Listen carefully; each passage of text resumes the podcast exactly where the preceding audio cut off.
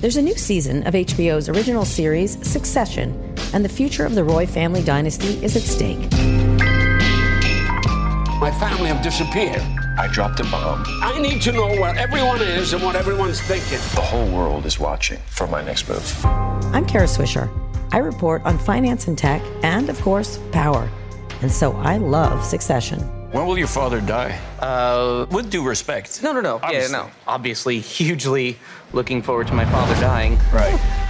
It's the ultimate drama about family and the ultimate commentary on wealth, the media, and the 1% of the 1%. Is he gonna watch? Could we make a note in the minutes that he's watching us?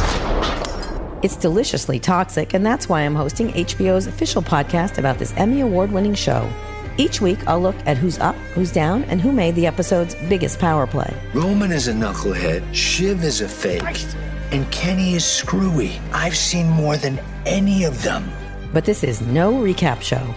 I'm going to unpack the ways we see the real world reflected in the saga playing out on screen. Investigation's looking pretty bad. I'm focused on not going to jail. We're gonna lose the company. We're gonna lose the company today.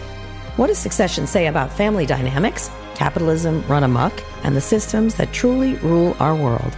This life is not for everyone. It's a fight for a knife in the mud. Find out on the official Succession podcast each week.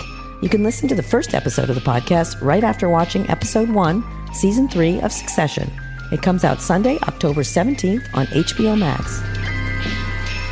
I thought my family was dysfunctional. This is next level.